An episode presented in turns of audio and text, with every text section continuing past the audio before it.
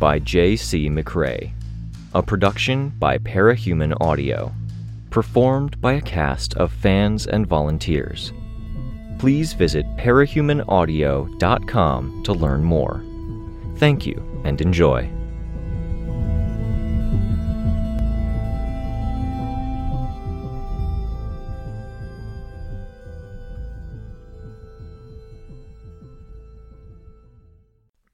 Arc 16 From Within, Chapter 3. The interview between Miss Militia, Dinah, and Gary Nieves continued on the screen, the timestamp marking it as having happened 10 minutes in the past.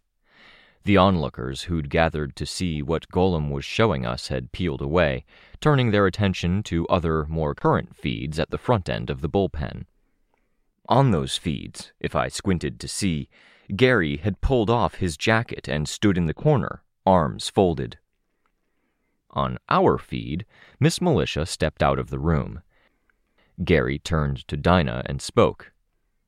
The more you talk about how people with the ability to see the future can manipulate things, the more I question why I'm here in this nightmare of a place.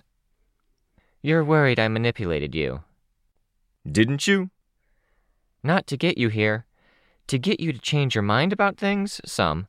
But you have to keep in mind, I used my power to find someone with the power and ability to change the course of things. A brainless patsy who didn't believe or have any convictions wouldn't have worked. Why not? I can only ask so many questions a day. My biggest manipulation was in choosing you in the first place. I couldn't function if I had to manipulate your every move, and if I picked someone weak willed who easily changed their mind, then I'd have to constantly watch that their mind didn't change back. You could still be manipulating everything I say, finding the best numbers. Gary, Dinah said. She twisted around in her chair and she lifted her blindfold to give him a serious look, eye to eye. you aren't that important. I have other things to focus on. He seemed to absorb that.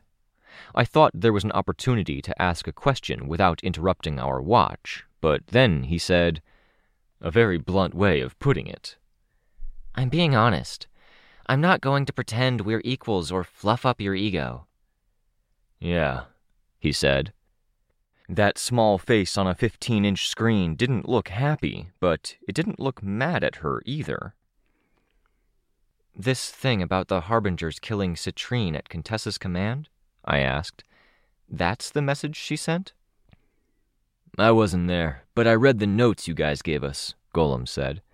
Contessa tells one Harbinger to leave. The Harbinger left to communicate with Jeanne and Kurt Wynn, who were making calls from their office, calling in favors and resources. They had assumed a leadership and tactical role and were making their last preparations before joining the fight. They were going to ask me where they were needed as soon as they were back, Kenzie said. She stared at the screen without blinking, which was part of why I studied her more, and which played into a double take on my part. I looked closer, and the image reflected on the surface of her eyes wasn't what was on the screen. One glowing screen was in front of her, and four were arranged on her eye. They left as soon as they got the report, trusting Contessa. The anti parahuman faction had prepared a bomb. Kid Cassandra alleges they wouldn't have missed the bomb if they hadn't received the message. By that logic, sending them the instruction killed them as surely as if she'd pulled the trigger of a gun. Do I have that right? He'd asked Rocket Round, who stood nearby. Rocket Round, wearing the PRTCJ uniform with his stylized rocket icon on his chest, only nodded. Do we know what else Contessa's done? No, Golem said. He tapped a button on the keyboard a few times. Each press seemed to tick things forward by ten seconds. Miss Militia re entered the room.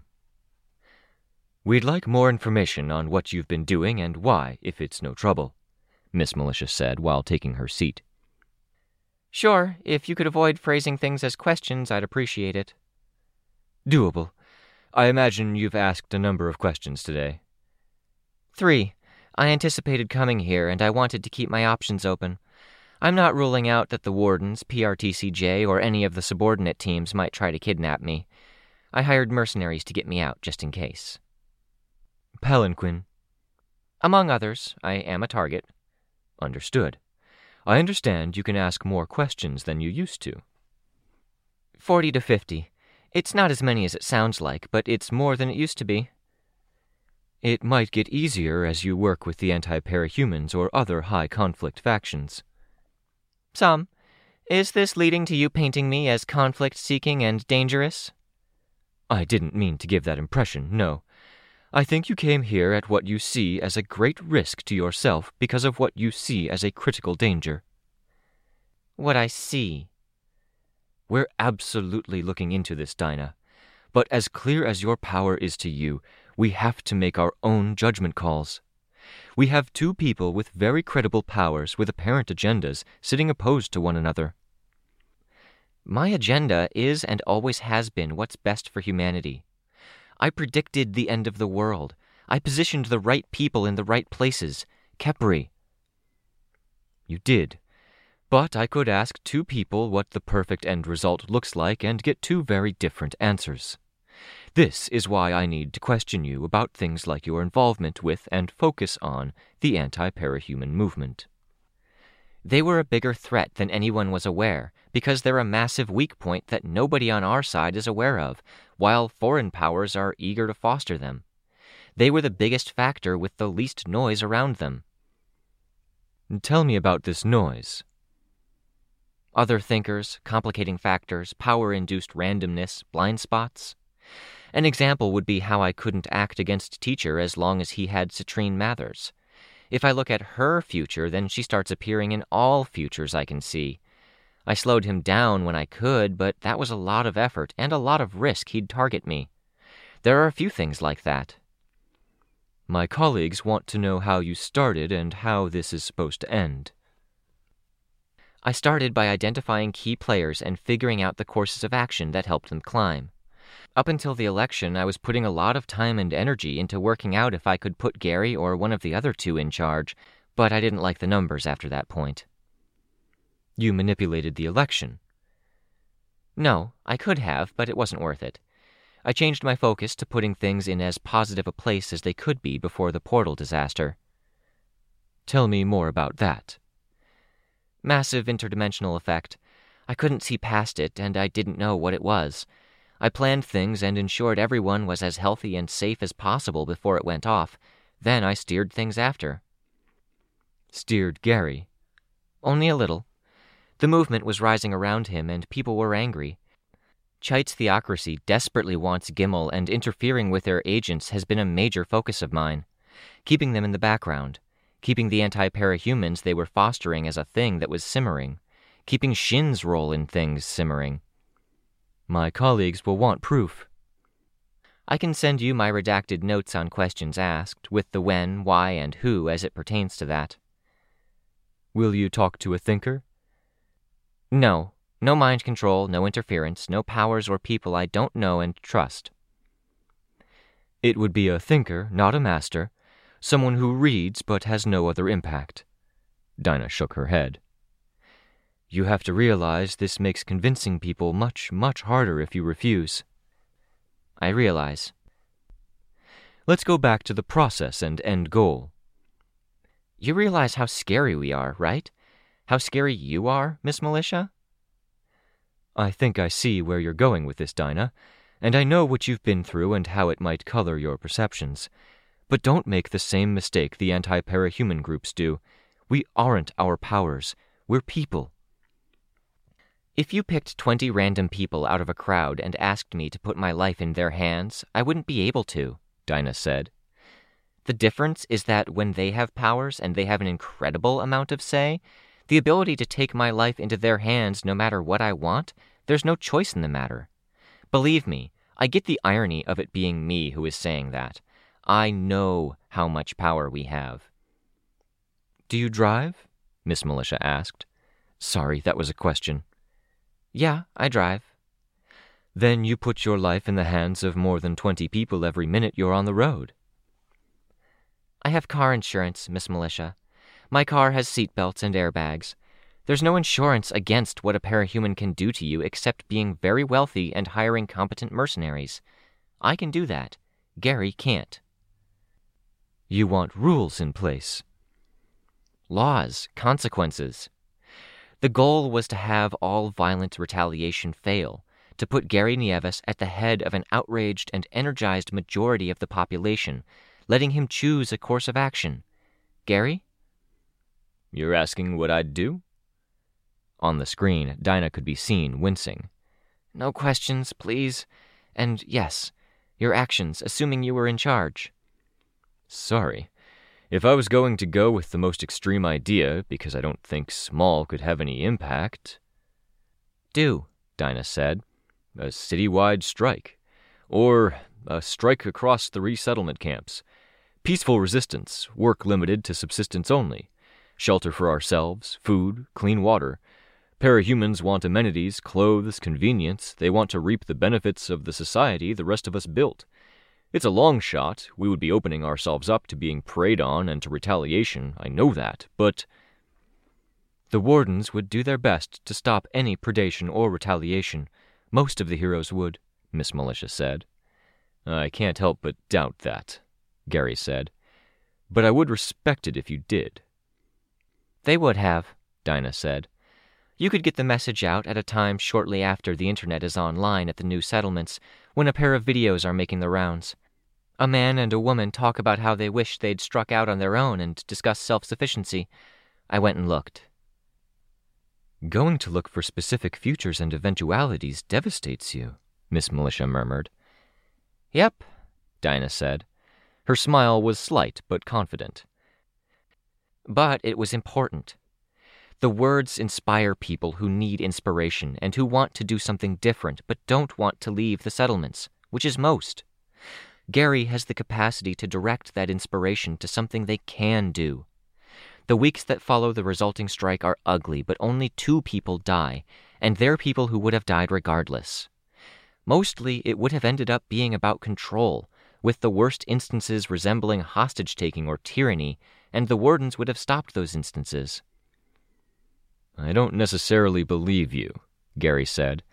It sounds too neat. That's fine, I get that a lot, Dinah answered. In the aftermath, fences mend, the worst villains are gone. A big disaster I can't clearly see sits in the middle of where the city used to be, but the damage to the city is controlled.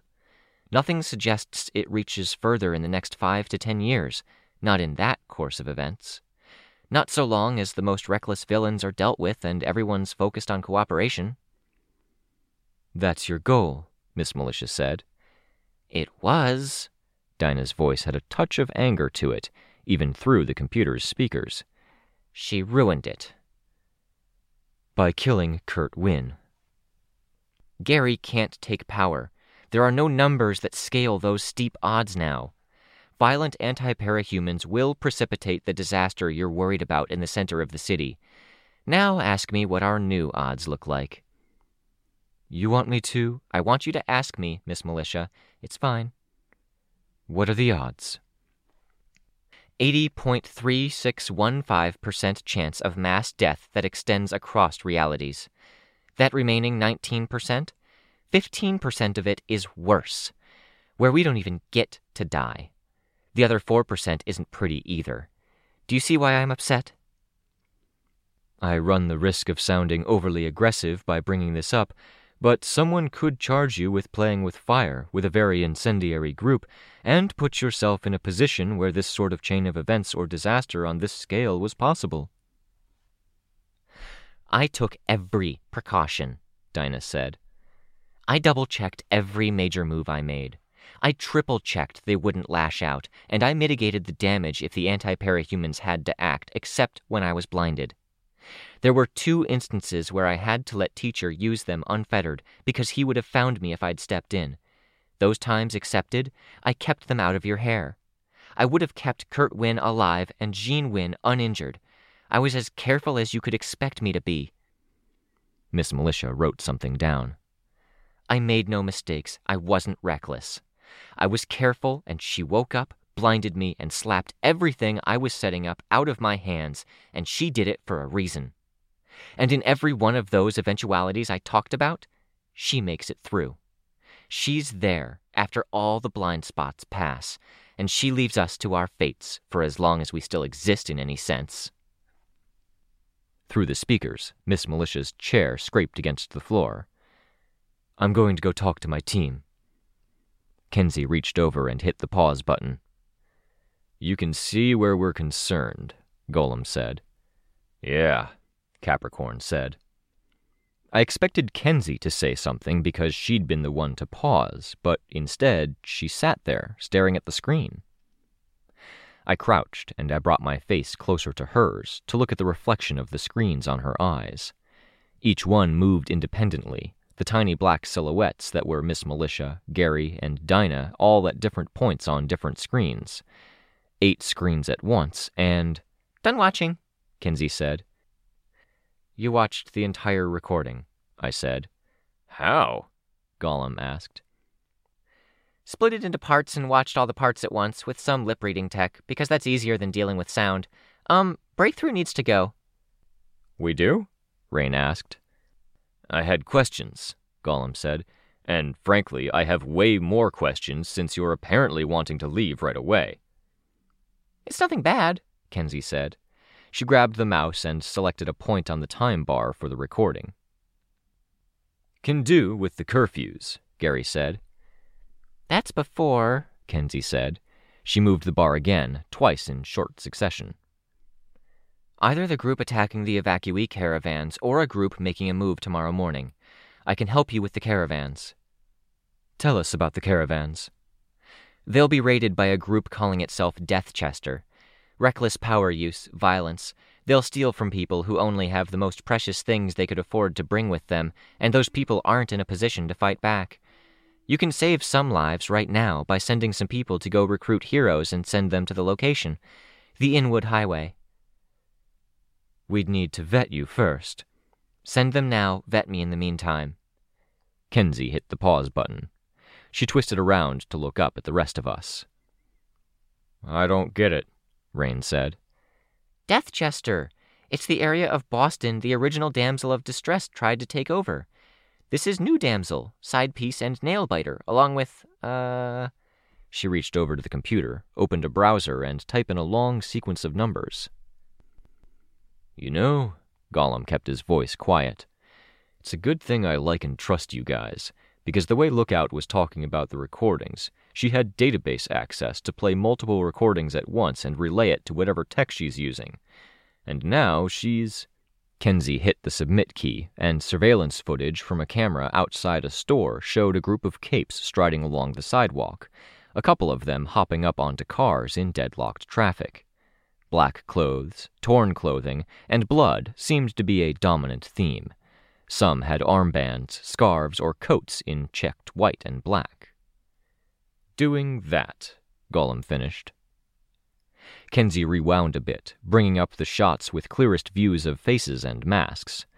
As the camera tracked each face, it stuck names over their heads Torso, Gibbet, nail biter, Trophy Wife, Side Piece, backwoods, mockument, hook line.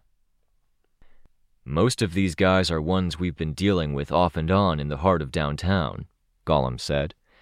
You've got ones like Trophy Wife who start up an enterprise or something and other low level villains will join in. What enterprise? Tristan asked. Poaching, animal slaughter. We sent in people from the city core who have some familiarity with them. They're a small team, but they're smart and reliable. Yeah, that's super great, Kenzie said. Um, so can we go? Why is this so important? I asked. You want to see Damsel? Kind of, yeah, but also because we know how to deal with a lot of them. And because there's no way she didn't account for us going in the numbers, since we have to go once we hear about this, obviously. Kenzie, slow down, Sveta said. Why do we have to go? Because there's no way we don't go if we think Cassandra mentioning this is meant for us to hear and us going to help. Kenzie's voice was rapid fire. She saw Sveta motion to take a breath and paused to do so. And because Damsel's there, and others we know how to beat are there too. And Damsel. I reached out and touched her forehead. You're warm. I got you sick. Nope, no, I'm fine. I overheated my brain a little bit by watching all that video at once, that's all, really. So you don't need to worry. Kenzie, That's far more worrying, I told her. I looked at Golem. Is there water? On it, Tristan said. For a split second, I thought he would absent mindedly turn into Byron and we'd have another health crisis. Point me the way to the office cooler? Golem did. I want to call in my brownie points. Every time I've been good or helped or put a smile on your faces or did what I was told or made a machine to help Tristan talk while deep in his brother or held back or shut up or any of that. If I got any points at all, I want to spend them now and I want to go. Code names, I told her. Golem's trusted, but. I saw her put the brakes on, which was really my point. We were being really sloppy, even with Rains introducing of us to bullet time, and Golem was trusted, but I was tired, and the shitty thing was that when I was sick and tired, I became more like my mom. Rules and petty manipulations. Her having to stop to rein herself in and check her words meant she wasn't rambling or getting worked up. She visibly slowed herself down, but she looked anxious. Sorry, I shouldn't have said that, I told her. We're being pretty loose with those rules. That was a knee jerk thing from me. Okay, she said. Tristan made it back and handed Kenzie a glass of water, which she downed. He took a paper towel he'd wet and folded and pressed it against her forehead while her head was tipped back to drink the water. She lowered the cup from her mouth but kept her head back, eyes closed. She sighed, full body. I want to go, she said. Really? You seemed a bit wishy washy about it, Rain said. Kenzie's eyes opened and she moved her head fast enough she nearly lost the paper towel compress, catching it with one hand. All energy, almost alarmed at being misinterpreted. I was kidding, he said. You want to do this? Golem asked. Possibly, I said. I looked at the others. Probably. Unless we get an objection as strong as Kenzie's desire to go for it. Let me run it by people, Golem told us. Decide in the meantime, and don't leave so fast you don't tell us something about Contessa. Deal. Thank you, Tristan said. The other group of heroes are five minutes away, Kenzie said, and she brought up an overhead map of the city. We'll be six minutes behind them. If we go, I said, Look, I don't want to be paranoid. I know we technically met Contessa's predicted outcome of having two members of Breakthrough out of action for the long term, but I'm not positive. I'm worried. Nothing says we were out of danger the moment teacher ran. I know this is a touchy subject so soon after Swan Song. Kenzie drew her shoulders in together a fraction. I put my hand on one of those shoulders but one of us could still die as a direct consequence of the events we set in motion during the fight. We could die any time, Tristan said. Let's just be mindful of the risks. These are some unpredictable, violent, and dangerous villains.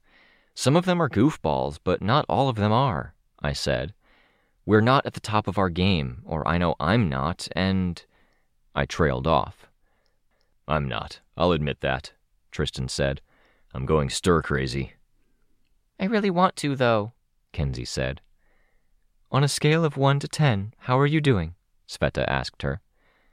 Four? But I won't be fighting. I just want to be there and help people and then see her after you've all kicked her ass. Making us do the hard work, Tristan said. Unless you've got a way to age me up by six years, Kenzie said. Yeah, that's how it goes. I'm just teasing, he said. Not super great then, Sveta said. Seven for me? Six, Rain said. I prefer to tough things out than complain, but six. Maybe seven, since I'm happy to have met a guy I can talk to about workshop stuff with. Putting all of us between poor and good with an average that's below par, I said. Yes? Yeah, Tristan said. Kenzie tapped on the computer. It brought up the meeting room, the time differential replaced with a live icon. Golem was knocking on the door to the room in reality and in the video feed. Come in, Miss Militia said. Hi, Golem. Problem? He shook his head. Heya, Dinah said. It's been a little while. Hi, he said. Good to see you. Been too long, yeah. I've been listening in with Breakthrough. They're considering going to Deathchester. Should he stopped himself. Sorry, that was almost a question. It was a question. It clarifies the numbers, Dinah said. I don't know if that means it improves them, Miss Militia said. It does, just working on clearer terminology and understanding of my power. Yes. Miss Militia looked up at the camera. She seemed to think for a long second. I wouldn't object, except they need to know the rules. Did they overhear the restrictions we put on the other team? Yeah, Golem was audible through the speakers. I'll go over them. Sorry to interrupt. Guess we're doing this then, I thought to myself. Hearing it improved the numbers was maybe more inevitable a thing than Contessa telling it was so. We had to. I looked at the others. They seemed to get it too. Kenzie was bouncing. Fuck. I'd have to get my costume. Tristan punched one fist into his palm. Golem was out of the meeting room and started toward us. When we all headed his way, he stopped, waiting for us to come to him. What are the restrictions? Minimal power use? I asked. The powers you can use are restricted based on the power, he said. Powers you willfully use or turn on are a no. That would be your aura, Antares. Probably your power, Capricorn.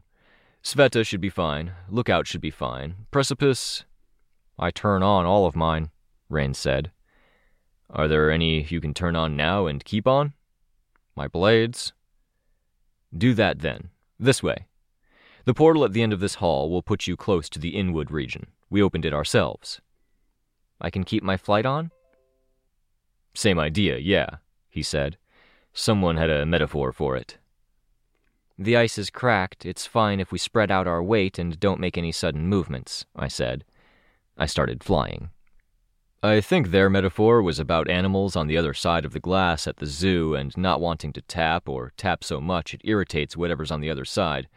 Yeah, if you have to use a power, don't use it while everyone else around you is. The villains aren't going to be playing by these rules, Tristan said. No, we instructed the huntsmen to communicate with the villains if they could. They should warn them of the risk. That's not going to work, knowing Damsel, I muttered. And if she's in charge.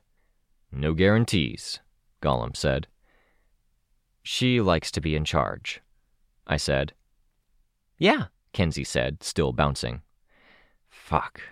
Fuckety fuck fuck. That's about it. She says the numbers get better, and I trust her, Golem said.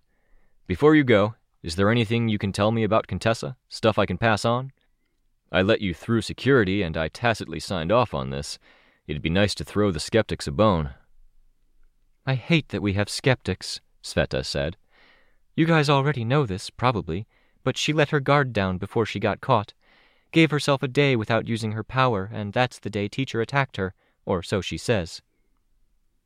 You don't believe her? I think the words that come out of her mouth are engineered just as much as she engineers every last action to produce an outcome. Dinah has a limit to the number of questions she can ask. Contessa doesn't. She can manipulate every last detail. Fair. I don't think we got into the nitty gritty details when we briefed you after the raid, but when it came to deciding how I should deal with Saint, she immediately assumed I'd kill him. Then she shut off her power before I could ask whether I had to. I think that's an ongoing problem. She takes the most efficient route, regardless of the casualties or side effects. What Dinah is talking about, with how her plans were spoiled, I think that might be a side effect. Something that happens regularly, I elaborated, if she isn't mindful about it. Sveta nodded. Maybe Contessa gets stronger when she can build up plans over days and weeks, and she was just woken up when we met her and she didn't have a backbone of pre existing plans and safeguards in place. So she took the cutthroat route, and maybe it gave her an added two seconds of confusion for teacher if she killed someone she had worked with for decades. I think that would be okay in her books. That's why I think she's awful. Golem looked at me, then at Tristan and Rain. I'll pass that on. I'm biased, Sveta said, but I don't think I'm wrong. He nodded. I could see the staff and the general effect that surrounded one of the portals in and out of this place. Kenzie had her coat over her arm and pulled it on, wrapping her scarf around her neck. I still had my coat on and made sure to button it up. Fuck. I wasn't even going to get to put on my costume. Here, Golem said. He indicated the portal. It was the same rip in reality style that Kenzie's cube made, rather than the electricity framed doorway that teacher's tech tended to produce, or the three dimensional hole style that Faultline's group and Kepri had made. I did have to wonder if putting more actual fucking holes in the glass or the cracked ice wasn't a really questionable idea. But they had to have thought of the same thing. They'd have taken precautions, especially if they had teachers' tech for tracking all of this stuff. Golem's word was enough to get us through the checkpoints. It put us in the city. He walked with us right up to the tear. What you said about that two seconds of confusion, it might line up. Some of our thinkers were there in the room before he ran. They reported he was distracted. Makes sense. We were pressuring him, Tristan answered. They also reported that your group showing up was part of what made him decide to shut down. You specifically, Antares. I frowned. I don't know why and I don't know what it means, but I figured you'd want to know, Golem said. I have no clue, I said. The guns, Sveta said. You picked up six guns using your force field. I looked through the portal at the distorted picture beyond it. I thought of the rising anger, the frustration at Byron's condition and not fucking knowing, then the black mood that had settled in as Kenzie had reported that Swansong was dead. In the midst of that mood, the wretch hadn't moved how I'd wanted it to. I'd moved like it wanted. Thanks, Golem, I said. You're the best. I flew through the portal. Even remembering the black mood left my own attitude today touched.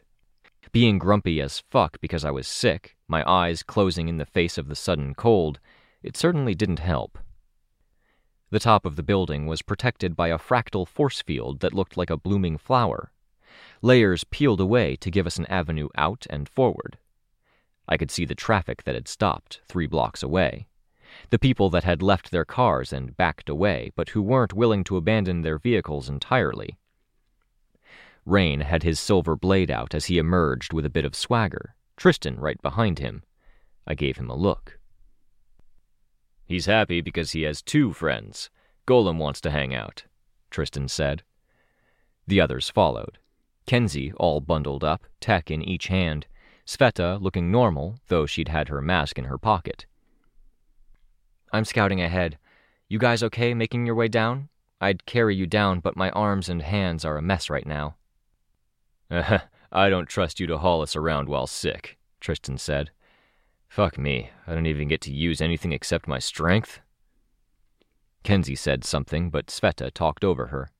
Kenzie was talking to Tristan and Sveta to me, so I listened to Sveta. Yeah, Sveta said. She put a hand on my arm.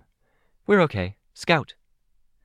A small part of me wondered if she was telling me to go because she had something to say, a suspicion. Except that wasn't Sveta. My mood was just dark, my interpretations the worst. I flew away, over rooftops, and closer to the scene of the ongoing crime. A group of ten villains who weren't holding back. I could see Trophy Wife with her rack of animal parts and keepsakes mounted on her back and sweeping up behind her head and shoulders. I could see Hookline, who we'd chopped up the last time we'd run into him. No kitchen sink, I'd caved in his chest, and he apparently wasn't in good enough shape for mass robbery. And Damsel, with side piece and a cape I didn't recognize in her company, having the time of her fucking life. I flew closer to watch her and see if they had a clearer agenda, and the jester type figure I'd pinned as mockument pointed at me, calling out a warning. She twisted around to look, and I didn't miss that her expression changed. A fleeting look, more swan song than damsel. I'd thought of white behind black or black behind white, of villain and hero and the layers behind layers, and here I caught it, manifest and clearer than ever, just for a moment. Damsel, too, seemed to catch it. Her expression twisted, anger, not just at me, but at that same moment. She raised a hand, long blade fingers pointing. What a fucking mess this all was.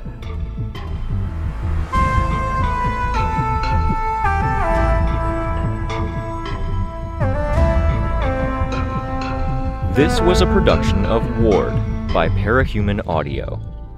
Ward and the Parahuman stories are written and owned by J.C. McCrae. You can find the original text and support the author at parahumans.net. For more of the Ward audiobook, as well as other community works, please visit parahumanaudio.com. Music for this chapter was by Evan Witt. Find out more at wittynotes.com. Editing by Dan Gom. Check them out at octarinesorcerer.co.uk. Narration by Robert Rain Ramsay. Find more of their work at our website. Thank you for listening.